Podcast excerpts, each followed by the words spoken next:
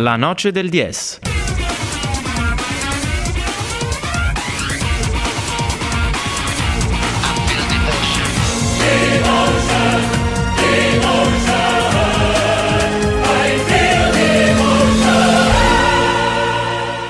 Eh, io direi che un altro argomento che eh, come il beach volley ci proietta già alla prossima stagione estiva è il ciclismo e con noi abbiamo uno dei nostri consulenti massimi quando si parla di ciclismo. Hai tenuto praticamente in piedi, in piedi da solo tutta l'estate il blog della Noce del DS. Ciao Lorenzo. Buonasera, Cauduro. ciao ragazzi e grazie ancora di dare voce a una delle mie passioni che è quella del, del ciclismo appunto. Sì, una stagione 2017-2018 2018 che si prospetta scoppiettante, eh, tante curiosità, tante novità, eh, quella che si è appena conclusa con pirotecnica, pirotecnica esatto, con una vittoria spettacolare a Lombardia del nostro Vincenzo Nibali. E uh, adesso ci aspettiamo grandi cose per uh, le grandi corse a tappe che stanno già per essere uh, promosse e appunto preparate per il 2018. Noi per questo ti abbiamo convocato Lorenzo perché effettivamente il calendario al ciclismo non lascia più molto spazio, ormai eh, con l'autunno inoltrato, l'inverno alle porte, eh, chiaramente la stagione si può definire conclusa. Esattamente, ma... però appunto ripartiamo, vabbè, le grandi classiche ripartiranno verso marzo ed aprile con il Giro delle Fiandre o comunque tutte le, le grandi classiche del nord ciclistiche, però appunto le, i tre grandi giri del, del ciclismo mondiale sono sicuramente il Giro d'Italia, il Tour de France e la Vuelta in Spagna. Ah, non il Giro di California. No, no, no, no, no, no. E il Quello 29 altri mezzi, eh. no? e il 29 novembre di quest'anno sarà, annun- sarà annunciato il, l'effettivo, le effettive tappe del Giro d'Italia 2018.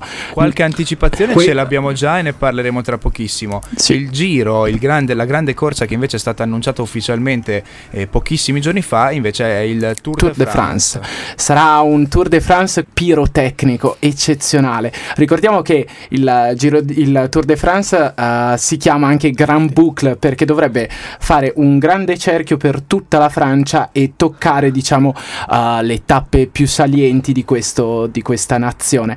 E quest'anno si sono davvero sbizzarriti perché uh, partiamo dal nord, quindi con i muri della Bretagna, il pericolo dei ventagli e delle uh, tappe molto appunto ventose, si toccano i muri, quindi queste grosse salite sulle dighe della Bretagna, il pavé, eh, hanno aumentato le sezioni di pavé e hanno fatto un arrivo storico e mi vengono i brividi qui negli studi di Trentino in blu a ricordare un arrivo Anche storico. c'è la finestra aperta, quindi probabilmente è uno dei motivi. Anche quello vero, però appunto uno degli arrivi storici di una delle grandi classiche che si arriverà a Roubaix, eh, ricordando appunto una grande classica come la Parigi-Roubaix, uno degli inferni del pavé eh, delle, delle Fiandre e si arriverà lì per poi non parlare del cambio e del cambio di rotta, cioè spostare le Alpi alla seconda settimana e non alla terza, quindi rendere ancora più cattiva e più accesa la sfida alla maglia gialla e abbiamo l'ultima montagna delle Alpi che è l'Alpe, si chiama solo così tra gli intenditori, però tra i comuni mortali Uno è l'Alpe d'Huez. Sai già cosa ti stai riferendo esatto, quando senti esatto. Quando senti l'Alpe si sa già che si andrà a scalare una dei monti e delle montagne più difficili e più dure uh, del Tour de France per poi passare alla terza settimana con dei Pirenei uh, molto molto accesi e davvero difficoltosi. Quindi la sfida per la maglia gialla è apertissima e Froome avrà davvero... Non, sa, non sanno eh, più come ostacolare lo strapotere di Froome. Hanno cambiato addirittura la geografia della Francia per farlo. Ci stanno provando in tutti i modi, però lui è ostico a una squadra che, abbia, come abbiamo sempre detto, come ho continuato a ribadire durante tutta quest'estate, il Team Sky, la sua forza è proprio il team, cioè ogni ciclista all'interno del team potrebbe fare il capitano in qualsiasi altra, altra squadra del, della competizione. Sì, corazzata del ciclismo. E lui è un fuoriclasse assoluto, quindi metti- mettendo insieme i due elementi eh, è risultato pressoché imbattibile nelle ultime stagioni. Esattamente, e in più ha stracciato qualsiasi record. Ricordiamo che ha vinto la doppietta che non, non avveniva da Ino e anche Til, ha vinto prima il Tour de France, il suo quarto Tour de France, e poi subito dopo è andato a imporsi in questa Vuelta a Spagna 2018 che ha consacrato l'addio al ciclismo di Contador, ma per me la Vuelta a Spagna non sarà la vittoria di uh, Chris Froome e questa doppietta, ma sarà sicuramente l'addio uh, al romantico al pistolero, sicuramente, e, sicuramente. E che ha lasciato con una vittoria di tappa spettacolare. Sì, è stata un qualcosa di davvero ho le lacrime, mi ricordo che la seguivo in diretta appunto da casa e, scrive, e scrivevo a Giovanni in contemporanea, non vedo l'ora di scrivere l'articolo per la noce del DS e nel mentre mi emozionavo guardando la vittoria sublime e eccezionale di Contador. Contador che lascia però l'eredità, eh, guardiamo avanti, a due atleti, uno trentino eh, come Trentin, diciamo che si sono eh, distinti nella parte finale della stagione ciclistica 2017. È incredibile come appunto Matteo Trentin sia riuscito a imporsi in ogni tappa che voleva vincere, voleva portarsi a casa, è un velocista nato e ha dimostrato sia al Tour de France ma anche alla Vuelta d'Espagna che davvero può mirare a grandi risultati, a grandi obiettivi.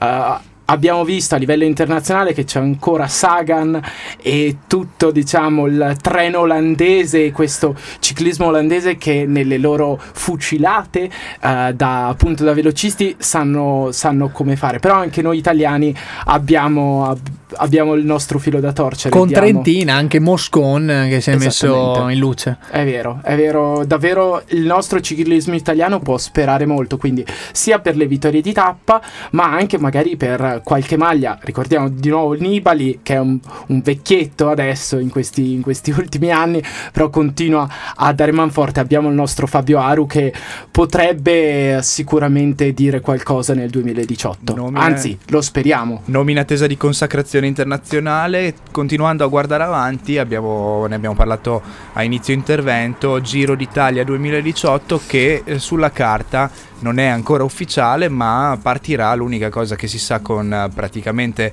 eh, certezza è, sono quelle prime tre tappe in Israele. Esattamente sono tre tappe costiere. Non sappiamo se partiranno perché uh, ho cercato di spulciare nei vari blog o comunque nelle varie notizie sul, sul ciclismo in questi giorni e dicono che hanno in saccoccia gli organizzatori tre ipotetiche altre tappe qualora dovesse C'è scoppiare esatto qual, qualora dovesse scoppiare un, un conflitto o comunque C'è ci fossero dei B. problemi di organizzazione. Vista appunto la delicatezza della situazione geopolitica del luogo c'è già un piano B. Israele magari non, può, non, non è mm, il luogo più sicuro per eh, determinati eventi. Speriamo che invece lo sia e che si possa correre chiaramente. Eh, il Giro d'Italia ci ha abituati a partenze dall'Olanda nei negli anni scorsi dall'Irlanda, quindi ci ha abituati a queste eh, trasferte per, il, per le prime tre tappe. Questa sarebbe la prima, tra virgolette, fuori dal continente, anche se sportivamente spesso Israele è considerato Europa. Esattamente, e per poi ritrasferirsi di nuovo in Italia con uh, delle cadenze, comunque delle celebrazioni uh, davvero particolari. Siamo nel 2018, quindi ricorderemo il centenario della fine della prima guerra mondiale. Quindi nella zona del Triveneto sicuramente si correranno parecchie tappe uh, attorno ad Asiago, a Fossada. Uh, il Rit- Piave Mormorava. Il Piave Mormorava, esattamente. E uh, dopo si ri- riesploreranno altre salite storiche delle grandi corse a tappe, quale lo Zoncolan, il panettone d'Italia. Occasione in cui noi ci giocheremo faremo il testa a testa con il commento di Guidolin e noi risponderemo chiaramente con Lorenzo Gauduro. e per poi passare appunto nella parte degli Cuneo e del Piemonte, lì si giocheranno davvero le grandi salite uh, delle ultime settimane, però sono tutte ipotesi e, ed è ancora davvero un totonomi sulle tappe che si passeranno. Speriamo di ricordare di nuovo anche quest'anno uh, Michele Scarponi con una tappa di passaggio appunto alla sua città natale, però come, come, dicevo sono ancora ipotesi e uh, ci rivedremo e ci riascolteremo uh, sicuramente il 29 novembre dopo l'ufficialità di questo, di questo, giro. Suggestiva l'ipotesi e non parlo solo per campanilismo, quell'arrivo di cui si è parlato nelle indiscrezioni alla campana della pace di Rovereto eh, non sarebbe male a livello territoriale ma anche a livello, di, eh, a livello simbolico per quello che rappresenta il monumento roveretano ai caduti caduti della Eh, prima guerra mondiale. Esattamente, avevo, avevo cercato, avevo trovato appunto questa tappa che si passava da Trento e si arrivava addirittura appunto a Rovereto alla Campana dei Caduti. Ricordiamo, sono 100 anni, quindi sicuramente delle tappe obbligatorie per ricordare la fine della prima guerra mondiale ci saranno e saranno ricordate appunto anche da questa bellissima competizione che è il Giro, il Giro d'Italia, insomma. Perfetto, grazie mille Lorenzo, ci risentiremo sicuramente, non appena arriverà l'ufficialità commenteremo con te quelle che saranno le scelte del comitato organizzatore e eh, noi andiamo avanti, rapido giro dei campi, Flacco come cosa succede ad, ad Austin, Texas? Ad Austin, Texas la gara sta volgendo al termine, praticamente non è cambiato nulla, insomma, eh, Hamilton è rimasto al comando e... E la strategia del neolaureato Esatto. Marchione non ha Esatto. pagato A, in a quel... quanto pare no, a quanto pare no. Non è ancora matematicamente campione Hamilton, ma è come se lo fosse obiettivamente. Quindi Eh sì, lumicino di speranza quello che Esatto, resta acceso per gli inseguitori. Infatti, e invece per tornando alla Lazio, che eh, anche questa partita contro il Cagliari sta avvolgendo al termine, la Lazio nei primissimi minuti del secondo tempo aveva siglato il 3-0 e eh, ha legittimato lo strapotere e della compagine Inzaghi, insomma un momento incredibile quello dei fratelli Inzaghi, specialmente di Simone in Serie A, ma anche quello di Super Pippo Inzaghi. eh. Dopo il blitz, eh, per, prima di passare a Pippo Inzaghi, da sottolineare il blitz di Nizza, eh, dove la Lazio si è imposta Esatto, esatto. eh, per 3 a 1 a danno dei padroni di casa. Ottima dimostrazione eh, di maturità per la squadra di Simone Inzaghi.